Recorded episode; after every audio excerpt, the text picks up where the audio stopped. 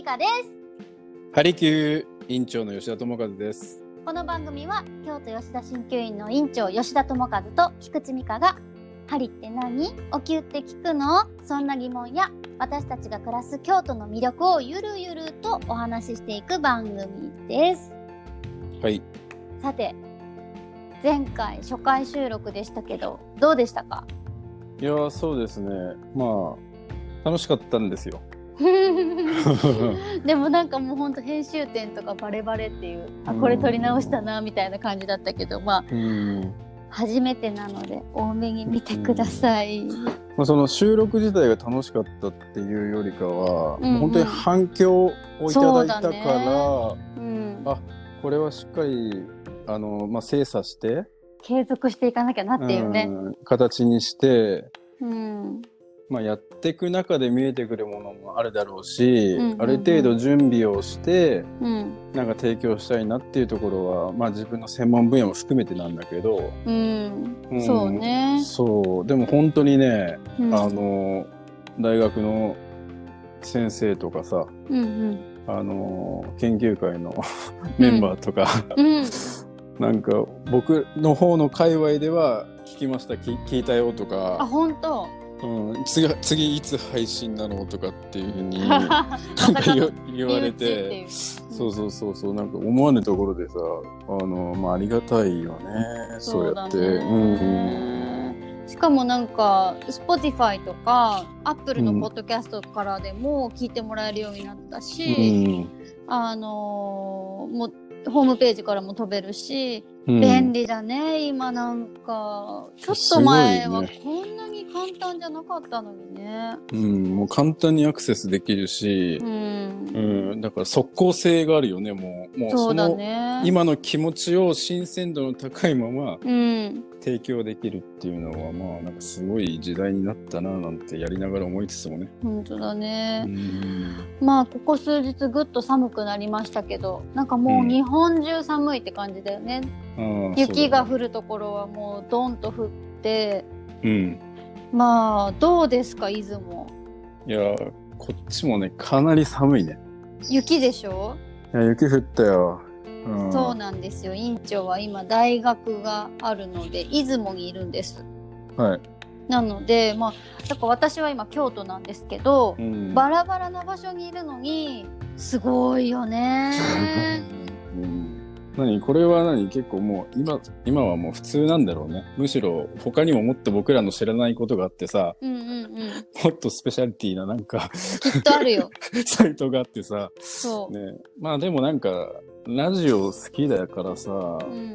なんかこのなんかうんこの感じの雰囲気とかが自分らにとってはこのね番組があってるっていうかさうんこの配信のツールが合ってんのかなって今は思うね。そうまあね。まだから1回とかしかしてないけどさ。うんまあ、離れ離れになることを前提にじゃないけどやっぱりある程度ね友和くんは島根行ったり東京行ったりするわけだから、うんうん。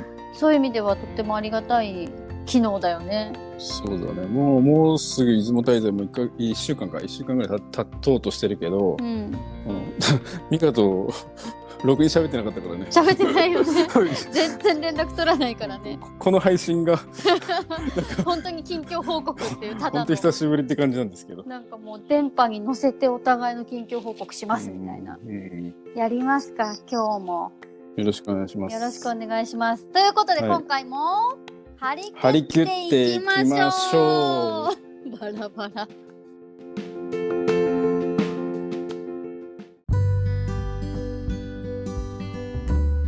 京都ハリキューレディオ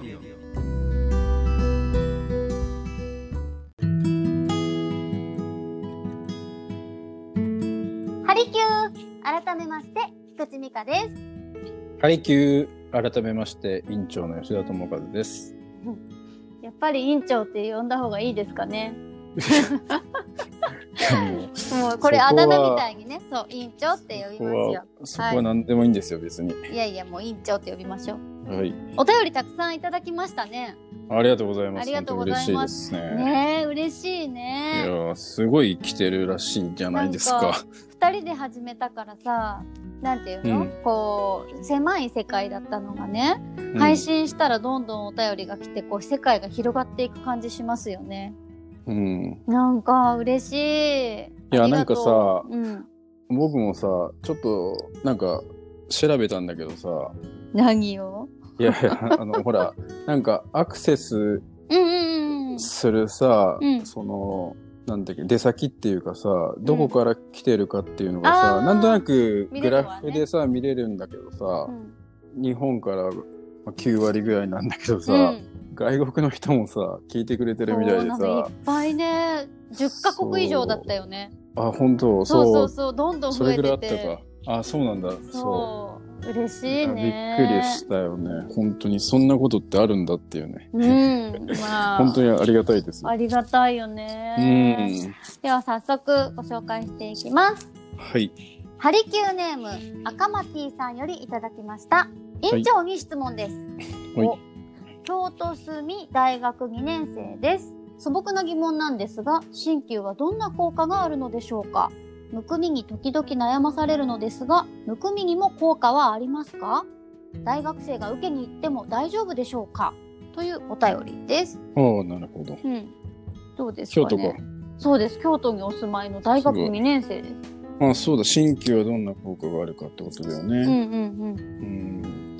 えこれよくやっぱり自分も聞かれるんだけど、うんうんまあ大学の先生からもそうだけど、うん。なんか僕はまあ言ってるのは、その救急領域、いわうんゆるエマージェンシー領域うんうん以外は、うん。うんまあ自分は見見てきましたというか、あの、うん。鍼灸は、あの、ある程度うん。治療のアプローチはありありますよっていうことはお伝えしてるし、うんうんうん、まあ今回はむくみっていうことで、うんまあ、どんな効果があるかっていうことなんだけども、うんこのむくみにもさ、すごく多分、いっぱいいくつか種類があるんだよね。うんうんで、まあ、むくみってまあ、そのリンパ液の訴え、滞りだったりとかさ、が、まあ一般的ではあるんだけど、うんその滞りがさ、続くと、むくんでるところにさ、うんなんかく苦しさとか、まあ、だるさとか、まあ、疲れやすさが見られてくるんだよね。うんで、もうちょっとし、まあ、進行するとさ、皮膚が硬くなってきたりとかするわけよ。うんだから、まあ、その患者さんによって、痛みとか痺れを訴える場合もあるから、うん。むくみ単独での、まあ、痛みや痺れっていうのはほとんどないんだけど、うん。まあ、炎症などをきっかけにして、うん急激にむくみが進行してくる場合もあるから、うんうんそれこそほんと皮膚がなんか張り裂けるようなピリピリした痛みっていうこともあるから、まあ、そその、まあ、急激な変化とかがある場合だったら、やっぱりその専門の先生とか、かりつけの、うん。あの、まあ、クリニックとかで診察を受けた上で、判断を仰ぐっていうのが、まあ、一般的であるかなと思うから、で、その後、まあ、新規も含めて、あの、アプローチはしていきたいっていうふうにあるし、まあ、まあ大学生ってことで二十歳前後かな、うんでなんか女の子でむくみが時々出るっていうのは多分すごい深刻なねご病気とかっていうよりは、なんかこう生活普段の生活のこととか、うん。まあ睡眠とかそういうことも、まあ影響が大きいかなと思うと、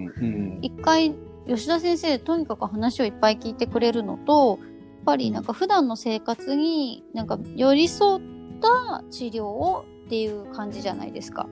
うん。だからなんか睡眠を見直すとか食事を見直すとかそういったお手伝いじゃないけど意識改革みたいなことのきっかけになってくれたらいいなっていうのはうん。ありますよね。で,、うん、で大学生も大丈夫ですかって書いてあるんですけど、うんうん。あの実際大学生の方もいらっしゃってますし、うん。その大学生の子が就職するんですとか就職したらこんなんですとか試験がありますとかいろんな話聞いたりするじゃない、うん患者さんとそうやってなんか患者さんの何？大人になっていく過程を見れてすごい私たちは親心のように嬉しいのよね。そうそうそう。そう。いろいわろ、なんか、論文が大変なんですとか、そうなんかその先生のその学会に同行して、うん。私の社会人じゃないですかなんてこと言って、まあ勇気づけたりとかしてるんだけど、まあ実際自分もほら大学生だ、大学院生か。うん。だから、なそういうところで、なんかお互いの悩みをそう言い合っそうそう。て、まあお互い頑張りましょうみたいなことでね、うん。治療終わった時ちょっとお話ししてさ、そうだね。だから、うん。あの全然大学生だけどとか心配なしで、もし、うん。なんか興味があれば、勇気を出して、ポチッと予約してください。お待ちしております。はい、赤マティさん、どうもありがとうございました。ありがとうございました。あ続いて、ハリキューネーム、あゆみさんよりいただきました。りがとうございます。こんにちは。はじめまして。はじめまして。デカレンジャーの頃からファンでお二人が結婚した時はびっくりしました。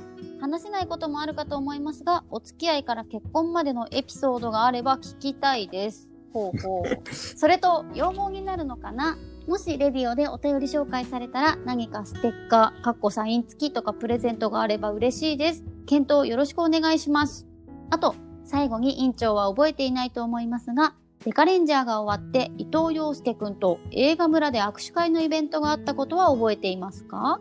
その時、私は3歳の息子と1歳にまだなってない娘を連れて参加したのですが、委員長は私に、育児頑張ってくださいと声をかけてくださいました。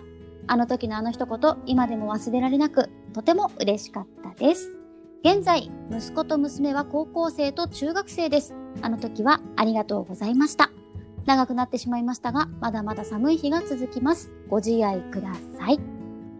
はい、ありがとうございます。ありがとうございます。うん。覚えてる？いや、これ覚えてるよ。って言ってたよね。なんか、覚えてるかもって。いや、あの、この、あゆみさんに言ったっていうのは、まあ正直ねお覚えてないけど、まあそういう一言を多分かけてたと思うし、うんうんうんなんていうんだろうな、この、まあイベントが、そのデカレンジャーの、なのか、ちょっとわかんないけえ、ど。義経と弁慶じゃない？そうなんだ。ズマサでイベントで、あ、ま洋あそうだよね。介くんとうん友和くんが二人で握手会ってやらないよね、うん。デカレンジャーで。まあ、いずれにしてもなんかその握手ってさ、ほら、まあ、なんか6人とか、ね、出演者でうんうんさ、うん。一人一人やってってさ、大概僕デカレンジの時もそうだったけど、一番最後なわけよ。うんうんうん、うん。でもな、なんか僕の時に、その、なんていうのかな、名残惜しそうな表情をして、またねってね、お子さんとかね、まあうんうんうん親御さんもそうだけど、なんかね、そんな顔見てたら、なんか思わず言ってしまったんじゃないのかな。まあでもそういうことは言ってたと思うよ、なんか。なんか最後だからさ、気の利いた一言とか 印象に残るようなっていうのは、なんかじ当時の自分は心がけていたような気がする。うーん、なるほどね。うん。うん。すごいね、もうその時1歳になってなかったお嬢さんがだいぶお姉さんになってるってことだもんね。すごいね、時の流れだね。感じますね。だからそれこそまだ大学の話になっちゃうけどさ、今ね、学部生のうんうん1年生とか2年生から、まあね、い医学部は1年生から6年生までだってさ、うん。まあ、ドンピシャだね。そう、ドンピシャなんだよね、本当に。へえ。うん、だから当時握手してた子たちと一緒に勉学んでる。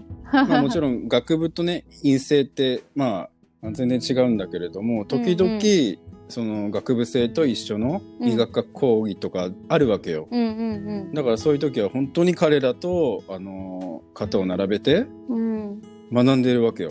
いいね。それってすごいことだよね。それってすごいことだよね。だだって15年とか16年前に握手してた子だよ。うん、まだ本当のお赤ちゃんっていうのかね。幼子だよね。うんその子たちと一緒に学んでて、なんならその子たちから教えてもらってるからね。うん。うんここわかんないんだけど教えてくれるとか全然してるから、うん。なんか不思議な感覚なんだよな。そうだね。面白いな。うん。えで、なんこのステッカーとかっていうね、なんかね、したいけどね、うん。どうしようね。まあ、ね、うん。二人でやってるからさ、うん。番組のね。そうそうそうそうそう、なんか、うん。お便り紹介したら、プレゼントがあれば嬉しいです。うんなんかやりたいけど、お給1個とかもらっても嬉しくないよね。うん今後ちょっとね、まあ、回数重ねていって、まあ、うんもちろんその、見えてくるね。ういう、うん、なんかもう、そういうプレゼント企画とかに関してどんなのが欲しいですかってアンケートを募った上で、うん。わ我々がまあ熟考して、なんかそれをまあ商品化というか、そのプレゼント企画として、なんか提案できたらいいなっては今思う。そうだね。慣れ初めって言って、もうね、別にそんなね、うんデカレンジャーやって、科捜研やったら結婚した、みたいな。うん。簡単すぎるけど。そんな感じだよね。周りはさ、本当に、えー僕がだきっとダークホースすぎてさ、えっていう、まあ衝撃を与えてしまったのかなっていうのはなんとなく、うん。あゆみさんがびっくりしましたって書いてるけど、私たちも自分たちがびっくりしてましたって感じだもん。そうだね。なんか気づいたら結婚してたって感じで、気づいたら1年経ってて、気づいたらラジオやってたね。気づいたらラジオやって、うん。気づいたら島根県にいるし、みたいなね。ところがあるからわからないよね、人生は。人生はね。はい、もう一ついく？ちょっと長くなったけど、もう一つご紹介しましょうか行きま。しょう。はい。はい、ハリキューネーム、前部長さんからいただきました。ありがとうございます。ハリキューハリキュー院長、ミカさん、こんにちは。こんにちは。楽しみにこの番組を聞かせていただいています。お悩み相談させてください。私は5年間付き合った彼女がいたのですが、魅力がなくなったと振られてしまいました。もうすぐ1年になるというのに、未だに彼女の減塩を追いかけてしまいます。どうすれば未練を立てるでしょうかこのままでは国家試験の受験にも響いてしまいそうです。ぜひアドバイスをお願いします。おおー国家試験です。もう間もなくじゃないですか、国家試験ってね。そうだね。え、あのさ、この、ラジオの時にさ、ハリキューってみんなに言ってもらう、あ、書いてもらうこのお便りにつき。で、それで答えてんだよね、ミカがね、今。ああまりの突然のことだったから、ハリキューって言えなかったわ。なんか、察し、察したんだけど、おばそのスピードに追いつけなかったでしょ。そう、ハリキューって、リスナーさんが書いてくれたら、書いてくれたら、ハリキューって返してあげて、こんにちはって言われたら、こんにちはって言ってあげてくれますか？何その瞬時の対応？これがその現役感なのか？そう追いつかなかったわ追いついて、ついてきてください。あわかりましたわかりました。じゃあハリキューっていただこうね、うん。あとおお便りの時は。まあいいや。でも、友和くんはすぐにハリキューって言えないと思うまあいいや。だから、このラジオは、院長と共に成長していくっていう番組になるね。すごいね。公開育成プログラム的なね。わかりました。すいませんお便り。はい、どうですか、は院長。男性ってね、なんか、男性かな？うん。うん。彼女だもんね。うん。引きずるって言うよね。まあ引きずるしえうん。逆に引きずったらいけないんですかっていうところでもあ るよ、でも実際ほら、引きずってて、1年経って、うん、僕は大事な試験をも控えてるのに困ってますっていう、ほら、うん。引きずってて困ってるわけじゃない、うん。だから、友和くんはひたすら引きずったらいいけど、うん。彼はうんもうなんとか断ち切って一歩踏み出したいわけですよ。うんうんだからまあ新しい恋するとか言うけど、そんな簡単にはできないよね。まあ、そうだね。そう簡単にはできないわな。うん。うん。いや、なんかよくその、なんて言うんだろう、なんか、まあ大丈夫だよ、大丈夫、大丈夫とか言ってさ、まあうん女はほ星の数だけいるから、次々とかっていうのはさ、うそれって慰めにも何にもならないよね。ん。うん。まあだってそね。それってだって、既成事実を言ってるだけでしょ？35億みたいなことだからね。そうそうそう。そうそうそう。だってほら、それはさ、だから、まあ、世の中には女性がい存在してるわけじゃん。まあね。男性、女性がうん。そうん、それは女性いるのは当たり前だし、それはもうイコールだから、昨日は、昨日の天気は曇りでしたって言ってるのと同じぐらいのうん慰めの、だからそれは全く効力ないからさ。うーん。失恋ね。うん。でも、私と友和くんは、その、もう二十歳ぐらいの時から一緒にいてさ、うん。友和くんがさ、なんか当時振られたことがあるとか、絶賛この間振られましたみたいな話とか聞いてたじゃない。えし言ったっけそんなこと？言ってたよ。なんか、初めて会った時に、うん。友和くんが6人目で初めて撮影所来てご挨拶した後、ランチしたの覚えてる？その全員でああ、なんかしたような。そうパスタ屋さんで、そしたら、実はさ俺振られちゃったんだよねってもう初対面で言ったんだよそれでみんなもうなんだこいつってなって面白いなって言ってうん。仲良くなったんだよマジか。なんで振られたんだろう、俺。えなんかさロッカールームで振られたって言ってなかった？ああ、そうだそうだそうだ。思い出した思い出した思い出した。そうそうそう。なんかさ、みんなは先行してほら、あの、作品に入ってるからさ、そうそあの、な、アクションの稽古？アクション稽古だね。とか体力作りでさ、うんうん。自分も後から入る1ヶ月前ぐらいから、マンツーマンでやってたんだね。そう、トレーニングやってたんだよね。うんうん。うん、アクション監督さんとか、うん、ジャックさんとかねそのアクションあ。そう、アクションチームうんうんとかでやってて、うん。うん。で、まあ、デカレンジャーに出演が決まりましたっていうオファーをいいただいた、うん。最初の稽古のうん。ロッカールーム、じゃあ、これからアクション稽古ですっていう、これからって時ね。15, 15分前とかに、うん。あなたとは、あの、全然恋人とかには見えないみたいなこと言われて、振られたんだ、俺。で、その時に、私たちは励まし方っていうのは、大丈夫、大丈夫、次、次みたいな励まし方しかできなかったなっていうのを今思い出したの。結局、女なんてさ、みたいな、いっぱいいるよって言ったと思う。そうだね。まあでもありがたいことに、まあ、まあ、そんなのはもう忘れてたよ。い今も、今も忘れてたし、当たり前か。うん。だから、でも、その時、そのし作品っていうのがあったから、まあね。まあ自分は救われたのかもしれないし、まあ大きな仕事というか、うん。だからその、彼も、うん。まあその未だにその、何、彼女の幻影を追いかけてる。幻、幻とか影影を追いかけているっっていうことだから、相当まあ、ね、その、お相手の方をね、大好きだったとは思うしさ、うんなんかね、二人の思い出とかもたくさんあったとは思うんだけど、うん。大事な国家試験が控えてるわけじゃん。うん。うん、これがまあ、近々なのかね、1年後なのか2年後かっていうのはちょっとわかんないけど、うん。この国家試験っていうのもやっぱり人生を左右する大事な試験だから、どうにかその、そこに費やせるようなエネルギーが欲しいよね。まあうね。ん。でもまあ、大事なことやりたいときは、うん恋愛が、恋愛っていうのは私はない方がいいと思うのよ。うん。で、大事なことがうまくいったときに、うん。恋愛ってうまくいくんじゃないかなって思うから、うんどっちもね、どっちも頑張るってなかなか人間できないじゃない。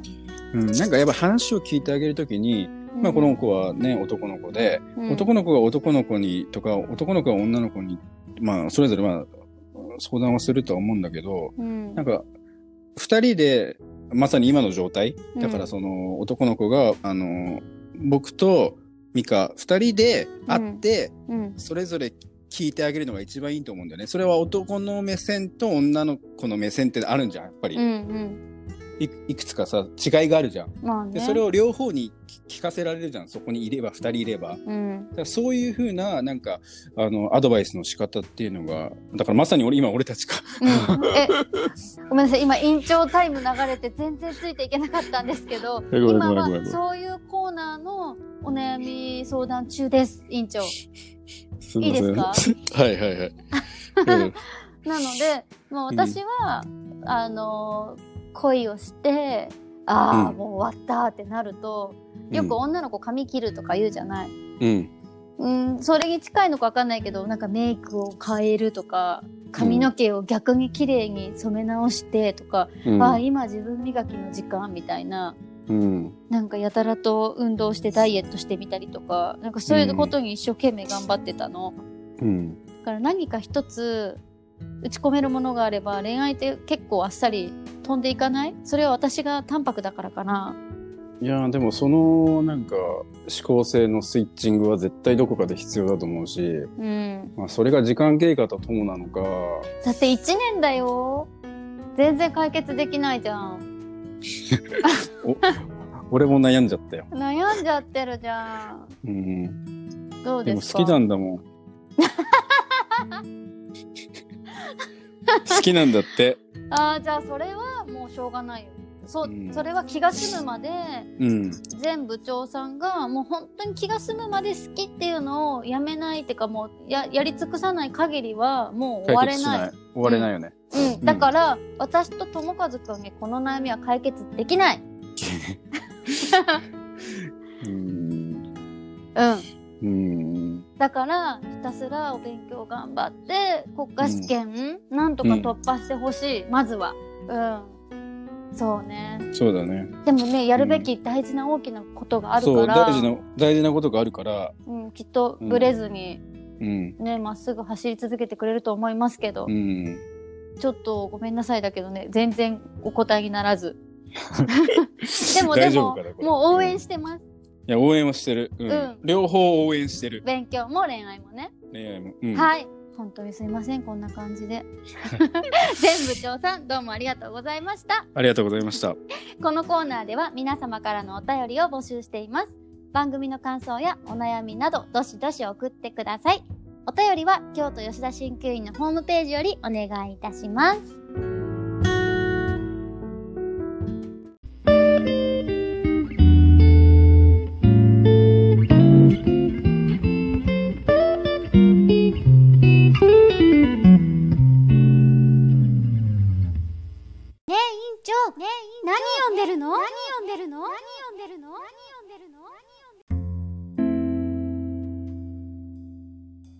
はい。えーこのコーナーでは、私のおすすめの本をご紹介するコーナーとなっております。本日は、ポプラ社から出版されております、大野サラサさんの困ってる人です。こちらの作品は、単行本文庫合わせて20万部のベストセラーとなっております。大野サラサさんは、1984年、福島県生まれ、上智大学外国語学部フランス語学科卒業されております。学部の在学中に、まあ、ビルマ難民、ミャンマーの難民に出会い、民主化運動や人権問題に関心を抱き、研究に従事されたということですね。えーそれで NGO での活動に没頭されていった中、そして2008年に大学院に進学した際に、自己免疫疾患系の難病を発病して、1年間の検査期間と9ヶ月間の入院治療を経て、退院するまでを綴った困ってる人で作家デビューですね。うん、2012年第5回私つまりノーバディ賞を受賞されております。この本はですね、非常に面白いです。まあこの本との出会いを話すとですね、まあ、昨年大学へ入り、その時に大学の本屋さんで医学部長推薦図書コーナーっていうのがあったんですけれども、そこで医学部長が推薦されていたんですね。で、まあこの本を見つけまして、まあ、このこの困ってる人っていうのは、まあ、いわゆる彼女の闘病期なんですね。だけれども、ただの闘病期ではなくて、まあ、医師や看護師、メディカルスタッフとの会話も鮮度が高いままに書かれているし、大変に読み応えがあります。まあもちろんね、あの、闘病での苦しさとか辛さ、うん、そういった悲しみとかももちろんありますし、その精神が押しつぶさされそうになりながらも、懸命に挑んでいく姿が、あの、まあすがすがしいっていう言葉が適切かどうかはちょっとね、ここの場面ではなかなか 難しいところなんですけど、でもこの文章はもう本当に、あの、迷いがないというか、そういったを感じますね。本当に凄まじい病気との戦いですね。まさにこの闘病です。それでも、なんかここの作品にはですね、なんか笑いがあるんですよね。うん、あなんかちょっと不謹慎かもしれないんですけど、こちらの文章本当に面白いですね。あのーこれ、皮膚筋炎っていう病気と、筋膜炎、脂肪色炎症候群という難病診断を受けるまで、と長い長い検査の日々を、これ、ユーモラスに書き綴っているんですよね。うん。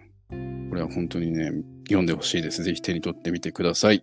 これもう一度言いますね。本当に面白いです。本日は、大野サラサさんの困ってる人をご紹介いたしました。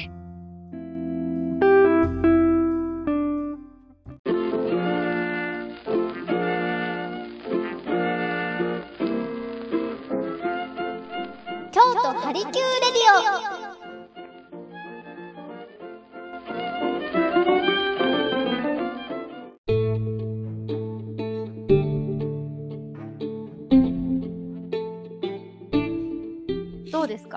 院長、はい。島根は。島根は、うーん、まあ、忙しいですね。あ本当？いいことだ、はい。うん、まあ、無事に、まあ、発表も終えまして、そうだそうだ、まあ、現時点で持ち合わせてる自分の、まあ、なんだろうな、学習意欲なのか、まあ、研究の、その、まあ、気概というかね、うん。そういったものは全部ぶつけたつもりだし、うん。なんかそこでまあ、あの、まあ、指導教官のうんあの先生方とか、まあ、センターの先生も含めていろいろアドバイスいただいたので、うんまあ、それを適宜修正しながら、うんまあ、今年も頑張っていこうかなっていうふうに思ってます。なるほはどね。い。うん。あの、院長いないじゃないですか。はいはいはい。結構、京都。うん。そういう時に三河ママ来てるんだよね。うん。ね、らしい、らしいね。ね、ちょっとすれ違いでね、一瞬すれ違ったね。うん、そうそうそう。一瞬ね。うん。で母は、うん。友和くんがいる時に来たいんだけど、そうするとうん永遠にここにいなきゃいけなくなっちゃうから、うん。いない時担当でうん。来てくれてる。ね、そちらじゃあ何うん？みか、みかママと何？京都観光でも楽しんでるんですか？あの、2月の3日に豆まきしに行って、ああ、いいね。あの、吉田神社、八坂神社、北野天満宮って行ったんだけおど、だいぶ行ったね。あの、なんと、私は知らなかったんだけど、全部終わった夜に調べてたら、うん。ここに壬生寺が加わると、うん。あの、四肩参りって、四方参りって書いて、よも参りって言うんだって。おお、よも、よもよもさん。よ、よもさん。あはいよも参りね。はいはいはい。東京、東京グールよもさんね。そう、うんよも参りっていうらしくて、邪気を払って福を招くって言われてるらしいんだけど、京都の、あのー豆まきっていうか節分といえばよも参りっていうらしい。へえ。来年こそ。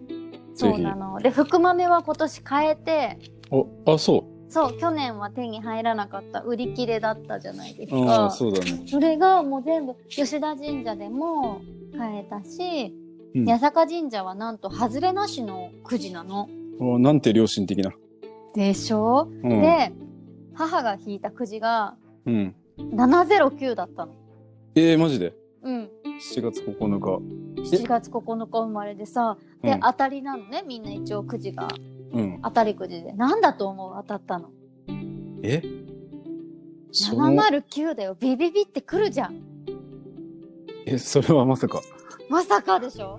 まさか。甘酒でした。あ、まさか甘酒が当たりました。でもいいじゃん。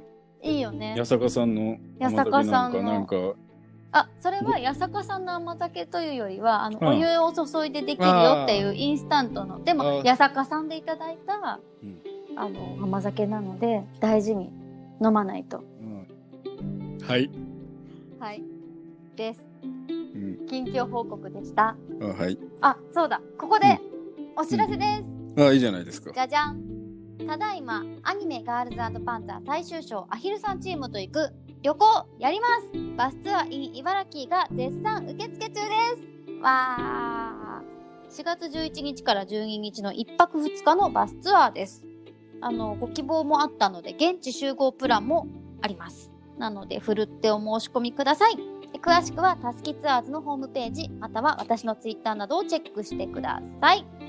このバスツアーもずっとやりたかったので、ぜひぜひ皆さん、もうさ、みんなで大洗に行くなんて夢のようだよ。バレー部の吉岡麻也ちゃんと桐村まりちゃんと中村さくらちゃんと私と4人で皆様をご案内させていただいて、宴会とか、ビール飲んだりとか、バーベキューしたりとか、楽しいこと目いっぱいなので、まだまだお申し込み受付中です。そして、来週2月13日木曜日夜8時から放送の木曜ミステリー仮想研の女に出演します。もうね、本当に〇〇な役なので、こちらもぜひご覧くださいませ。そして、委員長からもお知らせがあります。はい、えー私からもお知らせです。えー私が所属する島根大学地域包括ケア教育研究センターが主催する公開シンポジウムが来週の日曜日2月16日に開催されます。これはですね、島根大学開学70周年記念事業としての公開シンポジウムなんですね。で、演題が次世代へつなぐ健康長寿の秘訣、人生100年時代を生きる。これを開催いたします。もう一度、えー復唱しますけれども、えー2月16日日曜日14時からですね、場所が松江市の松江テルサ、テルサホールで行います。入場料は無料。事前申し込みなども一切ありません。司会がナビカトル先生ですね。島根大学地域包括ケア教育研究センターセンター長司会で行います。えー、ナビカ先生は司会、そうですね。うん。本当にねそうなんだ。入場無料だし、うん。これどなたでも入れます。あの、なんかご質問ででね、あの、医療従事者の方だけですかっていうふうにお問い合わせあったんですけれども、うん。これどなたでも島根県民の方はもちろんのこと、お隣の鳥取県とか、まあ全国、全国から、ね、全然来ていただけても 全然 OK なので、うんぜひね、えーこれを機にね、健康を学んで、僕と一緒にね、うん。学びながらちょっと過ごしたいななんていうふうに私自身思ってますので、なるほど。実際当日は私会場におります。僕と握手みたいなね。あ すいません。いや、松江で。僕僕ね、まあ、このセンターで多分一番下っ端なので、多分、多新分、人さん。そう新人なので、あのね、一応、客席係をね、あの、に命ぜられてて、なんかお客さんアテンとは多ドするね分お客さんに一番近いポジションでね、あのはい、全部お仕事させてもらう予定なので。でもぼーっはとしてられないもんね、お仕事しなきゃいけないからねそうだね。頑張ってうんください、頑張りますよ。はい。あの、本当にシンポジウム後は、あの、近くのね、あの、松江城とかさ、うんまあ、宍道湖のね、観光に出かけてみてはいかがでしょうか。いいと思います。近いんでね。そうねうん。ぜひぜひ、2月の16日、来週の日曜日、お待ちしております。14時からです。はい。そして、ただいま京都吉田鍼灸院では、2月20日木曜日から24日月曜日の東京定期診療のご予約を受付中です。詳しくは公式ホームページやツイッターをチェックしてください。公式 LINE よりご予約を受けたまわっております。アットマーク、京都アキュアットマーク、KYOTOACU でお友達登録をお願いいたします。この番組では皆様からのお便りを募集しております。私たちに答えてほしいお悩みや普通のお便り、院長に答えてほしいデカレンジャーにまつわるクイズ、京都のおすすめスポット情報などどしどし送ってください。デカレンクイズは答えも書いて送ってくださいね。お便りは京都吉田鍼灸院のお問い合わせフォームより受け付けております。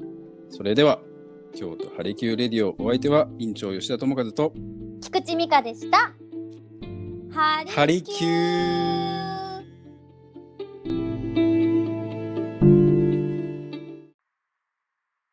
人生における最大の喜びは君にできるわけがないと言われたことをやってのけることだ。ウォルター・バジョット